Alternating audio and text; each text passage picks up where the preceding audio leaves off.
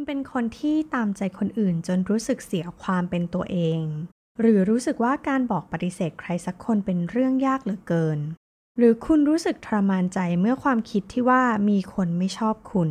ถ้าคำตอบคือใช่ Keep Me Busy Podcast EP 74 นี้ใช่สำหรับคุณ และเราเป็นเพื่อนกันค่ะ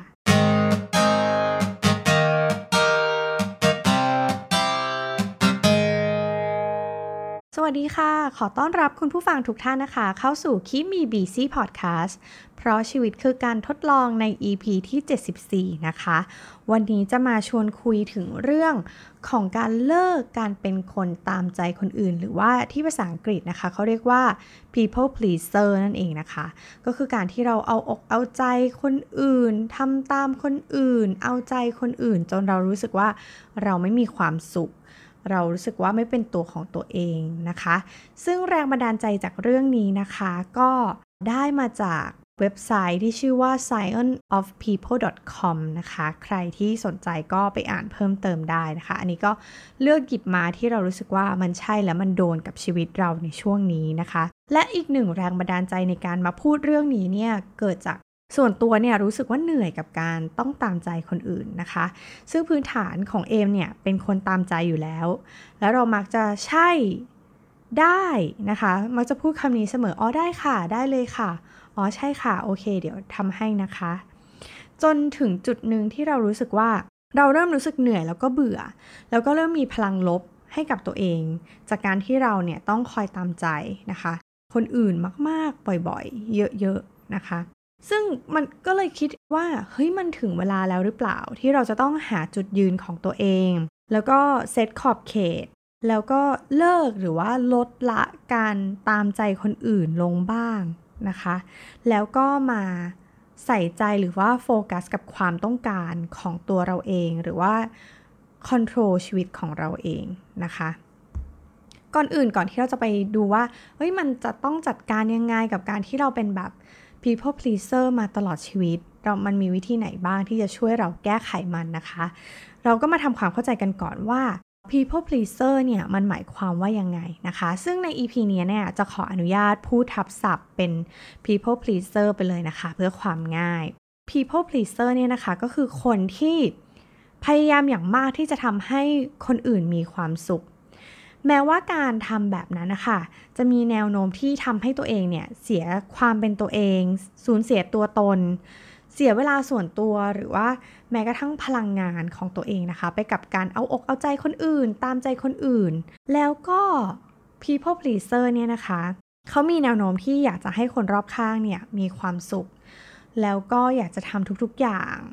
ทำทุกๆทางนะคะ เพื่อให้ทุกอย่างเนี่ยเป็นไปตามนั้นก็คือคนรอบข้างต้องมีความสุข โดยที่บางทีก็หลงลืมไปว่าเฮ้ยความสุขของเราเราก็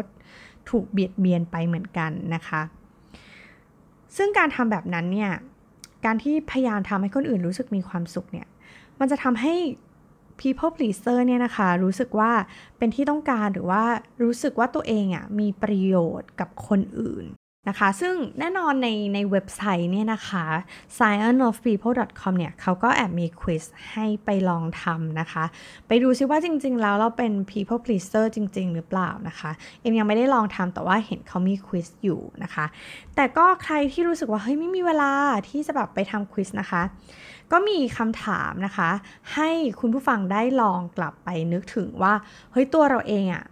เป็นคนแบบนี้หรือเปล่านะคะ มีกี่ข้อที่เราเป็นแบบนั้นนะคะแล้วก็จะได้ดูว่าเฮ้ยจริง ๆ แนวโน้มของเราเนี่ยเป็น people pleaser จริง ๆ หรือเปล่านะคะ มาไปทำพร้อมกันเลยนะคะ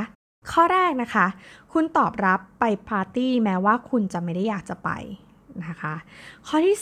2คุณพูดขอโทษกับเรื่องเล็กๆ น้อยๆ นะคะวิขอโทษนะ อันนั้นขอโทษนะ อย่างนี้นะคะ ขอโทษกับทุกเรื่องนะคะที่เกิดขึ้น ข้อที่ 3 นะคะ คุณรู้สึกวิตกกังวลเวลาที่คุณรู้ว่ามีคนอื่นโกรธคุณอยู่นะคะ หรือว่ารู้สึกเครียดเวลาที่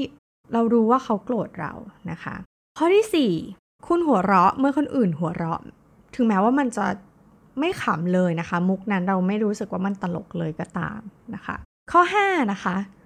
คุณจะให้ความช่วยเหลือคนอื่นแม้ว่าตอนนั้นเนี่ยคุณจะยุ่งอยู่ก็ตามนะคะ ข้อ6 คุณทำทีเป็นแบบคุณสนใจในเรื่องที่คนอื่นพูดแม้ว่าจริง ๆอะคุณจะรู้สึกว่าเออมันแบบน่าเบื่อ มันไม่ได้อยู่ในสิ่งที่เราสนใจเลย แต่ว่าก็ต้องทำแบบเป็นสนใจไปนะคะ ข้อ 7 คุณยอมแหกกฎของตัวเอง พอแหกกฎเสร็จปุ๊บ แล้วคุณก็มาเสียใจทีหลัง ที่คุณยอมแหกกฎเพราะว่าคุณอยากจะเอาใจคนอื่นนะคะ ยกตัวอย่างเช่น โดยปกติคุณไม่ดื่มเหล้าเลยนะคะ อันเนื่องจากอาจจะถือศีลหรือว่าไม่ดีต่อสุขภาพหรืออะไรก็ตามนะคะ แต่ก็ยอมดื่มเพื่อเอาใจนะคะ คนอื่น แนวโน้มเป็นแบบนี้นะคะ ที่ทำให้คุณแบบยอมแหกกฎตัวเอง ข้อที่ 8 คุณรู้สึกว่าตัวเองอะ่ะต้องรับผิดชอบกับความรู้สึกหรือว่าอารมณ์ของคนอื่นนะคะวิเนี่ยแบบเราทำให้เขาเป็นแบบแบบนั้นแน่เลย เฮ้ยเรามีส่วนที่ทำให้เขาเป็นอย่างนั้นอย่างนี้หรือเปล่านะคะ หรือว่าข้อสุดท้ายนะคะ คุณรู้สึกว่าคุณไม่มีความเห็นกับอะไรเลย อะไรก็ได้ตามใจคนอื่นอะตัดสินใจเลยได้ได้หมด ตามละกันไม่มีความเห็นแบบนี้นะคะ คุณเป็นแบบนั้นหรือเปล่า มีข้อไหนที่โดนกันบ้างคะคุณผู้ฟัง คือถ้าส่วนใหญ่เนี่ยมันใช่มันโดนนะคะ อุ้ยนี่มันชีวิตฉันเลยเนี่ยนะคะ คุณก็อาจจะมีแนวโน้มที่จะเป็น people pleaser จริง ๆ นะคะ แต่ว่าถ้าเรารู้สึกว่าโอเค เราเราเป็นคนแบบนั้นแหละ เรารู้ว่าจริงๆเราเราเป็นคนชอบตามใจคนอื่น เราจะมีทางแก้ยังไงได้บ้างนะคะ ซึ่งจากในเว็บไซต์นะคะ scienceofpeople.com เนี่ยเขาก็มี 11 expert tips สำหรับการที่จะทำให้เราเนี่ยเลิกเป็น people pleaser นะคะ แต่แกนหลักของมันจริง ๆ แล้วเนี่ย คือถ้าเรายอมรับว่าเราเนี่ยควรจะ ต้องปฏิเสธหรือว่าเซโนบ้างนะคะกับคนอื่น แล้วก็เซเยสกับตัวเองนะคะ เหมือนให้เวลาให้พลังงานกับความต้องการของตัวเองมากขึ้นนะคะ หลักการคือแบบนี้ คือถ้าเรารู้สึกว่าเฮ้ยแกนแกนของมันเราเข้าใจแล้วล่ะว่าโอเคเราจะต้องแบบหัดที่จะปฏิเสธหรือว่าเซโนคนอื่นบ้าง เพื่อที่ว่าเราจะได้มีเวลาพลังงาน หรือ อะไรก็ตามที่ทำเพื่อตัวเองแล้วตัวเองมีความสุขมากขึ้นนะคะ โดยไม่ต้องไปคาดหวังว่าเฮ้ยคนอื่นเขาจะมีความสุขเราจะมีความสุขด้วยแบบนั้นไม่ใช่นะคะ เรากลับมาโฟกัสที่ตัวเองเนี่ย มันก็จะทำให้การที่คุณเป็นแบบ people pleaser เนี่ยมันดียิ่งขึ้นนะคะ เดี๋ยวเราไปดูกันเลยดีกว่าว่า ในเว็บไซต์เขาแนะนำยังไงบ้างนะคะ ข้อแรกนะคะเขาบอกว่าปกติเนี่ย คนที่เป็น people pleaser เนี่ยจะมีคล้ายๆกับ reaction ของคำว่า yes เสมอนะคะ กับคนอื่นๆ สมมุติว่ามีใครขอร้องเราอะไรสักอย่างหนึ่งนะคะ reaction ที่เราตอบไป เราก็จะบอกว่าเออได้เลยได้เลยอะเดี๋ยวเราทำให้นะ อย่างนี้นะคะ ลองดูนะคะว่าตัวเองเป็นหรือเปล่า แต่ว่าถ้าเราลองปรับค่ะ ด้วยการไม่มี reaction แบบ yes ในทันทีนะคะ แต่ว่าเราซื้อเวลา ให้กับตัวเองด้วยการบอกว่าเฮ้ยเดี๋ยวเราบอกอีกทีนึงนะ แบบนี้นะคะ เดี๋ยวเราบอกอีกทีนึงนะ ซึ่งการบอกแบบนี้เนี่ยมันทำให้คุณมีเวลาคิดว่าเฮ้ยจริง ๆ แล้วคุณอยากจะทำสิ่งนี้ไหม คุณมีเวลาพอที่จะทำสิ่งที่คนอื่นกำลังร้องขออยู่หรือเปล่านะคะ เพราะเราต้องเข้าใจว่าโดยปกตินะคะ people pleaser เนี่ย เวลาที่ เขาจะปฏิเสธใครสักคนหนึ่งหรือว่าคนอื่นเนี่ยเขาจะรู้สึกว่ามันยากมากๆกว่าคนปกตินะคะ ลองนึกถึงคนปกติที่ไม่ได้แบบเป็น people pleaser อะคือเวลาเราจะปฏิเสธอะไรใครสักคนหนึ่งเราก็คิดแล้วคิดอีกนะคะ แต่ people pleaser เนี่ยเขาจะรู้สึกว่ามันยากกว่านั้นมาก ๆเลย เพราะว่าเขาไม่เคยปฏิเสธมาก่อนนะคะ เพราะฉะนั้นเนี่ยการที่ เราไม่ตอบในทันทีคือจุดสำคัญที่ทำให้เราเนี่ยได้มีเวลาให้ตัวเองได้คิด ซื้อเวลาให้กับตัวเองนะคะ เช่นแบบเอ้ยเดี๋ยวขอดูตารางก่อนนะว่าว่างหรือเปล่า หรือว่าขอดู to do list ก่อนว่าวันนี้ทำงานคืบหน้าไปถึงไหนแล้ว หรือว่าเดี๋ยวเช็คก่อนนะว่าแฟนว่างหรือเปล่า เออสะดวกที่จะไปไหมแบบนี้นะคะ อันนี้ก็จะเป็นเทคนิคที่ทำให้เราได้ซื้อเวลามีเวลาคิดว่า จริงๆเราอยากทำมันหรือเปล่านะคะหรือว่ามันเสียเวลาเราไหมหรือว่าเรายุ่งหรือไม่ยุ่งที่จะทำสิ่งนั้นให้กับเขานะคะ ข้อที่2นะคะเขาบอกว่าเราสามารถพอสได้เวลาที่มีคนอื่นมาขอให้เราทำอะไรบางอย่าง เราสามารถพอสได้นะคะ ซึ่งเขาบอกว่าการที่เราพอสหรือว่าการที่เราหยุดคิดอะคะ่ะ จริงๆ แล้วสมองเรามันต้องการประมาณ 50ถึง100มิลลิเซคันนะคะ มันเป็นเวลาที่สมองต้องการเพื่อ เพื่อการทำการตัดสินใจได้ดียิ่งขึ้น เพราะฉะนั้นแบบเหมือนมันก็คล้ายๆกับการแบบซื้อเวลาให้ตัวเองเหมือนกันนะคะ ก็คือ pause คือแบบเฮ้ยหยุดคิดก่อนว่าแบบเฮ้ยเราสามารถไหม เรามีเวลาเรามีพลังงานที่จะไปทำสิ่งนี้ให้เขาหรือเปล่า มันก็เหมือนการซื้อเวลาแบบหนึ่งให้กับตัวเองเช่นเดียวกันนะคะ แล้วก็การหยุดคิดเนี่ย มันก็เหมือนทำให้เราตัดสินใจอะไรๆได้ดีขึ้นนะคะ โดยที่ไม่เกิดขึ้นจาก reaction นะคะ หรือว่า reflect action ของเราที่แบบ อ๋อ ได้ค่ะทันทีนะคะ โดยที่แบบ เฮ้ย จริง ๆ มันไม่ได้เราไม่ว่างหรืออะไรก็ตามนะคะ ข้อที่ 3 ถ้าเราไม่สามารถที่จะปฏิเสธในเรื่องใหญ่ ๆ ได้ในทันทีเนี่ย มาลองฝึกการเซโนในเรื่องเล็ก ๆ ดูก่อนไหมคะ โดยเวลาที่สมมติเราจะเซโนอะการที่เราพูดต่อหน้าเราอาจจะไม่กล้า เราอาจจะคิดคำพูดไม่ออกว่าเราจะแบบ เฮ้ยเซโนเขายังไงดี เราอาจจะเริ่มการเซโนในแชทนะคะ หรือว่า text หาเขาเพราะว่าการที่เรา text หรือเราแชทเนี่ย คือการพิมพ์เนี่ย มันมีเวลาให้เราได้คิดว่า เราจะกันกรองคำพูดยังไงออกมานะคะ ที่จะไปบอกเขาที่จะปฏิเสธเขานะคะ ในใน ช่วงเริ่มต้นของการหัดปฏิเสธคนอื่นของเรานะคะ หรือว่าเราสามารถที่จะเซโนอาจจะไม่แบบไม่ไม่ฉันไม่ทำแบบนั้นนะคะ แต่ว่าเราเซโนด้วยการเสนอทางเลือกอื่นๆ เป็นการเลี่ยงโดยที่ไม่ได้พูดว่า no จะไม่เอานะคะ ยกตัวอย่างเช่นสมมติว่า เรานั่งอยู่ในร้านอาหารนะคะ แล้วมีพนักงานเสิร์ฟมาถามว่าเอ้ยเออพี่จะรับเครื่องดื่มอะไรมา pairing กับอาหารที่สั่งไหมคะ ถ้าคุณรู้สึกแบบอุ้ยเกรงใจจังเลยอะ่ะแต่ว่าไม่ได้อยากสั่งอะไรเลยนะคะ นอกจากอยากดื่มน้ำเปล่า ก็บอกเขาว่า อืมงั้นขอเป็นน้ำเปล่าละกันค่ะ หรือว่าเป็นแบบเอ่อรีฟิลน้ำอัดลมได้ไหมคะอะไรอย่างเงี้ยนะคะ ก็คือเป็นการแบบปฏิเสธในเครื่องดื่มที่มันอาจจะแพงกว่านั้น เออแต่เป็นสิ่งที่เราอะแทนที่ด้วยแบบสิ่งที่เรารู้สึกว่าเราอยากจะดื่มมันจริง ๆ แบบนี้นะคะ อาจจะเป็นเรื่องแบบเล็กๆ น้อย ๆ นะคะ ส่วนตัวของเอมเนี่ยแม้กระทั่งคนที่มาขายบัตรเครดิตเองนะคะ เอมก็รู้จะจะรู้สึกมีความเกรงอกเกรงใจ แล้วก็เห็นใจว่าจริง ๆ มันก็เป็นอาชีพที่สุดจริต แล้วก็บางทีก็อะอยากจะฟังว่ามีสิทธิพิเศษอะไรบ้างนะคะ จะไม่แบบพยายามพูดไม่ดี พยายามจะรับฟังแล้วก็ถ้ามันแบบไม่ใช่จริง ๆนะคะ แล้วก็หัดจากตรงนั้นว่า ต้องขอโทษจริง ๆ ตอนนี้ไม่มีความจำเป็นต้องใช้เงินก้อนจริง ๆ ค่ะ โอเค ถ้ามีผลิตภัณฑ์อื่น ๆ ก็ลองติดต่อมาแล้วกันนะคะ หรืออะไรแบบนี้นะคะสำหรับคนที่แบบไม่ได้มายในเรื่องของการต้องรับโทรศัพท์กับพวกบัตรเครดิตหรือประกันอะไรนะคะ ก็อาจจะลองปฏิเสธแบบนั้นไปก็ได้นะคะ ถ้าเราแบบเอ้ยไม่เราไม่อยากจะไม่แบบในทันทีทันใดนะคะ ก็ต้องลองฝึกจากเรื่องเล็ก ๆ น้อย ๆ แบบนี้แหละนะคะ ข้อที่ 4 ให้เราเลิกพูดคำว่า ฉันทำ สักอย่างไม่ได้นะคะ เช่น เฮ้ย ฉันไปปาร์ตี้ไม่ได้ เฮ้ย ฉันทำโปรเจกต์ด้วยไม่ได้ ฉันคุยตอนนี้ไม่ได้นะคะ จริงๆ แล้วอันนี้แปลมาจากที่เขาบอกว่า I can't นะคะ ฉันแบบ ฉันทำนั้นไม่ได้ I can't go to the party today หรืออะไรก็ตาม เพราะว่าเวลาที่เราพูดแบบนั้นเนี่ย คู่สนทนาหรือว่าคนอื่นที่เรากำลังคุยด้วยเนี่ย เขาจะเกิดการตั้งคำถามว่า เฮ้ย เอ้าทำไมอะ แล้วเขาจะเริ่มพุชเรานะคะ ด้วยเหตุผลต่างๆ นานา เช่นว่า เฮ้ยไปแป๊บเดียว ไม่เป็นไรหรอกไม่เสียเวลา เออมาซะหน่อยละกัน เนี่ยพี่คนนั้นคนนี้ก็มานะ จะได้เจอกันด้วยนะคะ แบบนี้พอมันเป็นเหตุผลแบบนี้เริ่มมีการโดนหวานล้อมเนี่ย มันก็จะยากสำหรับการที่จะแบบเออปฏิเสธ ที่จะแบบไม่ไปนะคะ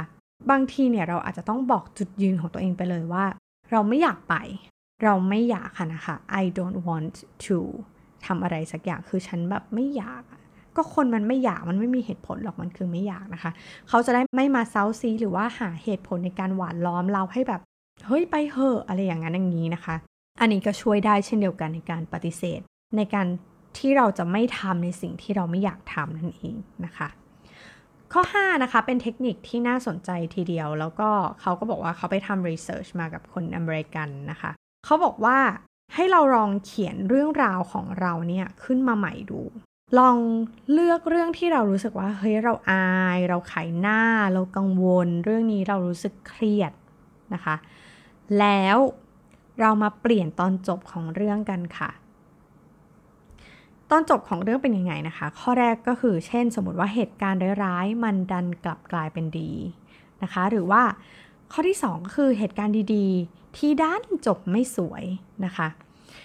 ลองมาเปลี่ยนเรื่อง เช่นสมมติว่าเฮ้ยฉันเคยตกบันไดต่อหน้าสาธารณชนแบบ แล้วโดยเฉพาะต่อหน้าคนที่แบบฉันชอบด้วย เขาเห็นแน่เลยอะเขาต้องเห็นความโกะของฉันแน่เลยอายมากเลยแบบนั้นนะคะ แล้วมาลองเปลี่ยนตอนจบของเรื่องเช่นแบบเฮ้ยฉันตกบันไดต่อหน้าแบบคนที่ฉันชอบพอดีแล้วแบบ อ้าเขาก็เดินมาช่วยฉันแล้วก็พยุงและถามว่าเป็นอะไรหรือเปล่าแบบนี้นะคะ ซึ่งเขาบอกว่าผลการรีเสิร์ชเนี่ยพบว่าคนที่สามารถที่จะเปลี่ยนเรื่องราวร้ายๆอะให้กลายเป็นดีในตอนจบได้เนี่ย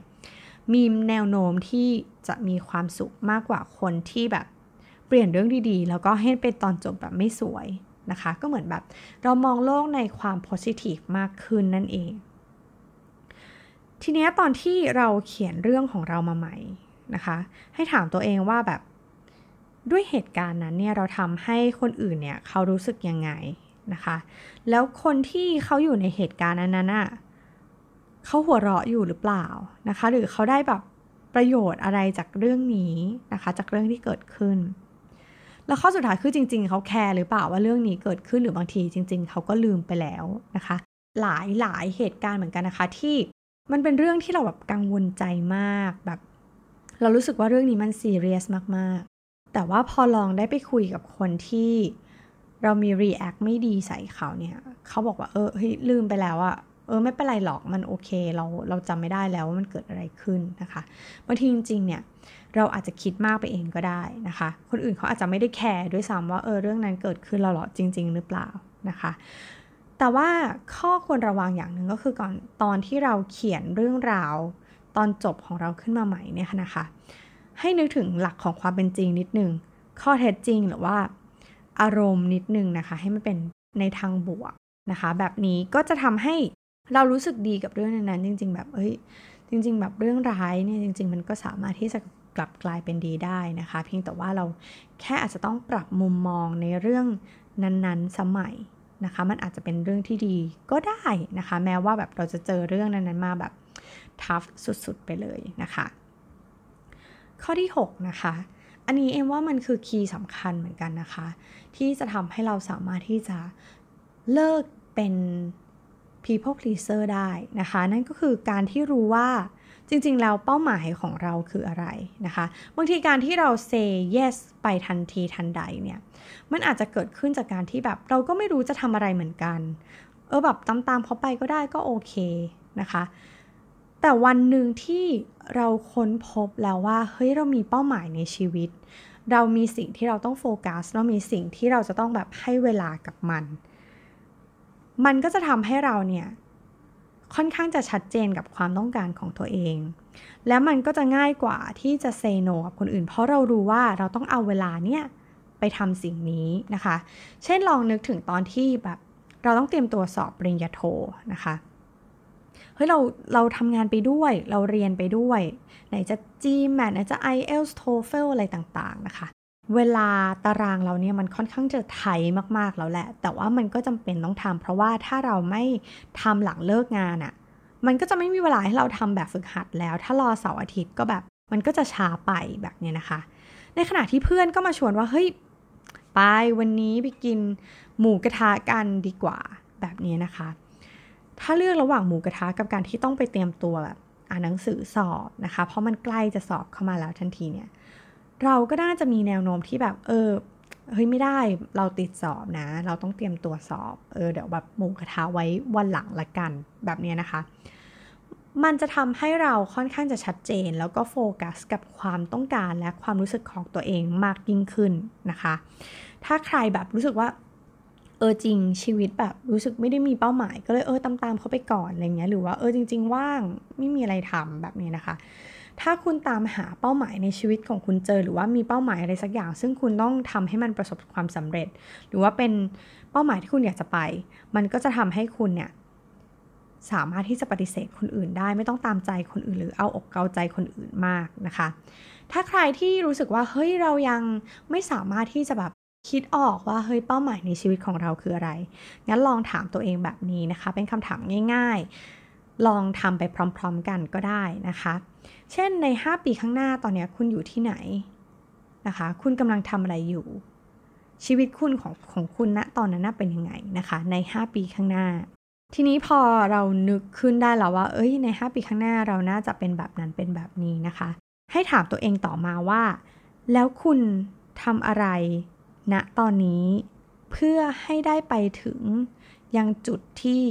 คุณหวังไว้ใน 5 ปีนะคะ แล้วอะไรที่คุณอยากจะใช้เวลากับมัน ให้มากขึ้น แล้วมีสิ่งไหนไหมที่คุณอยากจะ say yes กับมันบ้างนะคะ คุณอยากจะเดินทาง คุณอยากจะมีเงินเก็บมากขึ้น คุณอยากจะมีเวลามาออกกำลังกายหรืออะไรก็ตามนะคะ ลองเขียนออกมา แล้วไม่แน่คุณอาจจะได้เป้าหมายในชีวิตที่มันชัดเจนมากขึ้นก็ได้เช่นเดียวกันนะคะ และคำถามเหล่านี้ก็จะทำให้เรารู้สึกว่าเราโฟกัสกับตัวเองได้ดีขึ้น เพราะว่าถ้าเรามีเป้าหมายแล้วเนี่ย เราอาจจะมีวอกแวกบ้าง แต่เราก็ยังรู้ว่า เนี่ย ปลายทางหรือว่าสิ่งที่เราต้องโฟกัสคืออะไรนะคะ เอ็มว่าอันนี้คือหลักสำคัญเลยก็คือ การกลับมาดูเป้าหมายของตัวเอง แล้วก็โฟกัสกับตัวเองให้มากยิ่งขึ้นนะคะ ข้อ 7กำจัด toxic people ออกจากชีวิตเรานะคะ toxic people คือใครบ้างนะคะ คือคนที่แบบคอยให้เราทำอะไรในสิ่งที่เราไม่ชอบไม่ถนัด คนที่ทำให้เรารู้สึกเสียเวลา เสียพลังงาน แล้วก็ดึงพลังบวกๆออกไปจากชีวิตเรานะคะ อยู่ใกล้เรารู้สึกว่าเออไม่มีความสุขแบบนั้นนะคะ พอพูดถึง toxic people แล้วแบบหน้าใครลอยขึ้นมาบ้างนะคะ คิดว่าแบบเฮ้ยการที่ไม่มีเขาอยู่ในชีวิตอะมันทำให้เรามีความสุขมากขึ้นไหมหรือว่า ลดเวลาที่อยู่กับคนเหล่านี้ลงอะ มันน่าจะทำให้ความสุขเรามากยิ่งขึ้นนะคะ เพราะว่าบางทีอะเราต้องไป please คนที่รู้สึกว่าเป็น toxic อะแล้วมันยิ่งแบบส่งพลังลบๆให้กับเรามากขึ้นแล้วก็เหมือนฝืนใจตัวเองรู้เรารู้สึกว่าสิ่งนี้ไม่ใช่ตัวเราหรือว่าสิ่งที่เราต้องการเลยนะคะ เพราะฉะนั้นการที่เราอยู่ห่างหรือกำจัด toxic people ออกจากชีวิตเราได้นั้นถือว่าเป็นกำไรชีวิตนะคะ ถ้าทำได้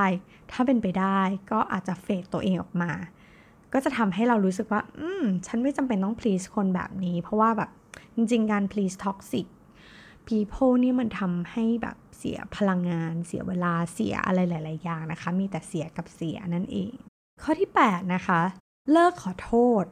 ในเรื่องที่เพียงแค่ว่าคุณต้อง prioritize สิ่งที่คุณจำเป็นต้องทำนะคะ เขาบอกว่าจริง ๆ แล้วอะสถิติ น่ากลัวมากนะคะเขาบอกว่าในหนึ่งวันเนี่ยเราจะพูดคำว่าขอโทษเนี่ยโดยเฉลี่ยอยู่ที่ประมาณ 7 ครั้งต่อวัน ซึ่งตลอดทั้งชีวิตของเราเนี่ยเราต้องพูดขอโทษอะไรกับอะไรแบบนี้ไปประมาณ 2 0 0แสนกว่าครั้ง คิดดูสิคะเราต้องใช้เวลาประมาณสัก 56 ชั่วโมงอะพูดกับเฮ้ยขอโทษนะ ขอโทษนะ ขอโทษนะ 56 ชั่วโมงต่อเนื่องค่ะ คือในบางเรื่องเนี่ยมันไม่ใช่เป็นสิ่งที่มันผิด พียงแต่ว่าเราไม่สามารถทำสิ่งนั้นให้เขาได้นะขณะนั้น คุณต้องทำในสิ่งที่คุณมี priority อยู่ก่อน แล้วคุณถึงจะมีเวลาหรือพลังงานไปทำสิ่งเหล่านั้น หรือว่าช่วยเหลือคนอื่นๆ ได้หลังจากนั้น หรือบางทีคุณไม่มีเวลาที่จะทำแล้ว คุณต้องปฏิเสธจริง ๆ นะคะ เพราะฉะนั้นเลิกขอโทษกับสิ่งที่แบบ เราไม่สามารถทำได้ อันเนื่องจากเราต้อง prioritize ในความสำคัญ หรือว่าการจัดลำดับความสำคัญในชีวิตของเราก่อนนะคะ ข้อสุดท้ายนะคะเขาก็บอกว่า เฮ้ย เราต้อง optimize คำขอโทษของเราก็คือ ขอโทษให้มันพอเหมาะพอสมนะคะ แล้วก็ถามตัวเองว่าตอนที่เราพูดขอโทษไปจริง ๆ แล้ว เราจะเป็นต้องขอโทษหรือเปล่า หรือว่าเราจริง ๆ แล้วเราเสียใจจริง ๆ ตามที่เราพูดขอโทษออกไปหรือเปล่านะคะ เพราะฉะนั้นเนี่ยเขาก็เลยมีแบบฝึกหัดนะคะ ให้ลองทำดูว่า ลองเขียนคำขอโทษที่คุณเพิ่งขอโทษคนอื่น ๆนะคะ มาแล้วลองเขียนแบบ corrective action ของคุณลงไป เช่นแบบ เอ้ย สิ่งที่คุณจะแค่แก้ไขมันนะคะ เช่นแบบ คุณดันลืมล็อกประตูบ้านแบบนี้นะคะ แล้วแบบ เฮ้ยเรารู้สึกขอโทษจริง ๆ แบบเฮ้ยเราทั้งที่จริง ๆเขาบอกให้เราทำแล้วแต่เราดันลืมล็อกบ้านนะคะ แล้วเราบอกเฮ้ยสิ่งที่เราจะแก้ไขก็คือเฮ้ยเราจะไม่ทำมันอีกแล้วเราจะเราจะมีสติก่อนที่เราจะออกจากบ้าน หรือว่าเราจะตรวจให้ดีก่อนก่อนที่เราออกจากบ้านเพื่อให้แน่ใจว่าเฮ้ยโอเค มันแบบ เราล็อกบ้านเรียบร้อยแล้ว เพื่อความปลอดภัยโดยเฉพาะในในช่วงนี้นะคะ หรือว่าเฮ้ยเรารู้สึกละอายใจจริง ๆ กับ สิ่งที่เราทำจริง ๆ นะคะ อันนี้มันจะทำให้เรารู้สึกว่า เออ มันเราขอโทษในสิ่งที่มันจำเป็นต้องขอโทษจริง ๆ แล้วก็เราพร้อมจะแก้ไขในสิ่งที่เรารู้สึกว่า เออ เราทำผิดจริง ๆ นะคะ ไม่ใช่แบบ เอ้ย ขอโทษเพื่อแบบเพื่อหนึ่งคือให้ตัวเองรู้สึกดีสองคือแบบ ก็อยากจะเอาใจแบบเฮ้ยขอโทษจริง คุณข้องหมองใจอะไรเราหรือเปล่าแบบนี้นะคะ สิ่งเหล่านี้เนี่ยอย่างที่เอมบอกไปตั้งแต่ตอนแรกนะคะว่า แกนหลักของมันจริง ๆ แล้ว ในการที่เราจะเลิกเป็น people pleaser ได้นั้นเนี่ย มันก็อาจจะยากหน่อย เพราะว่าเราก็เติบโตมาแบบนี้ คือใครๆก็อยากโตมาใครๆก็อยากใช้ชีวิตในแบบที่มีแต่คนรักนะคะ โดยเฉพาะคนรักแบบมาก ๆ หรือว่าคนที่เห็นคุณค่าหรือเห็นประโยชน์ของเรา เราก็จะยิ่งมีความสุข เราก็รู้สึกว่าชีวิตเรามีคุณค่านะคะ แต่อะไรที่มันมากเกินไปทำให้เรารู้สึกสูญเสียความเป็นตัวเอง สิ่งที่ทำลงไปแล้วมันเสียเวลาเสียพลังงาน แล้วเราไม่ได้มีเวลากลับมาอยู่กับตัวเองเลย ก็ลองลดละ แล้วก็เลิกดูนะคะ ในบางสิ่งที่เราสามารถที่จะทำได้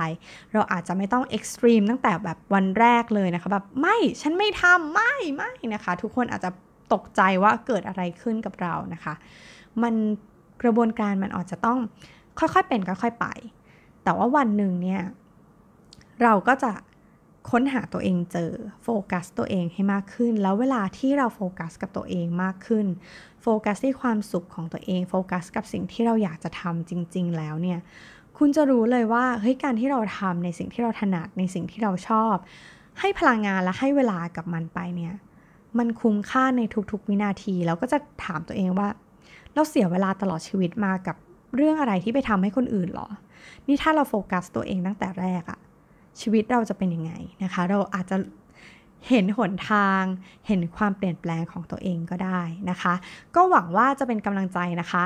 ให้ทั้งคุณผู้ฟังของคิมีบีซีแล้วก็ตัวเอ็มเองนะคะ ที่รู้สึกว่าเฮ้ยมันถึงเวลาแล้วที่เราจะต้องโฟกัสกับความต้องการของตัวเองจริง ๆ แล้วก็รู้จักที่จะปฏิเสธ คนอื่นบ้างนะคะ เพื่อที่จะทำให้เราเนี่ยมีความสุข แล้วก็ไม่รู้สึกเหนื่อยแล้วก็เบื่อเกินไป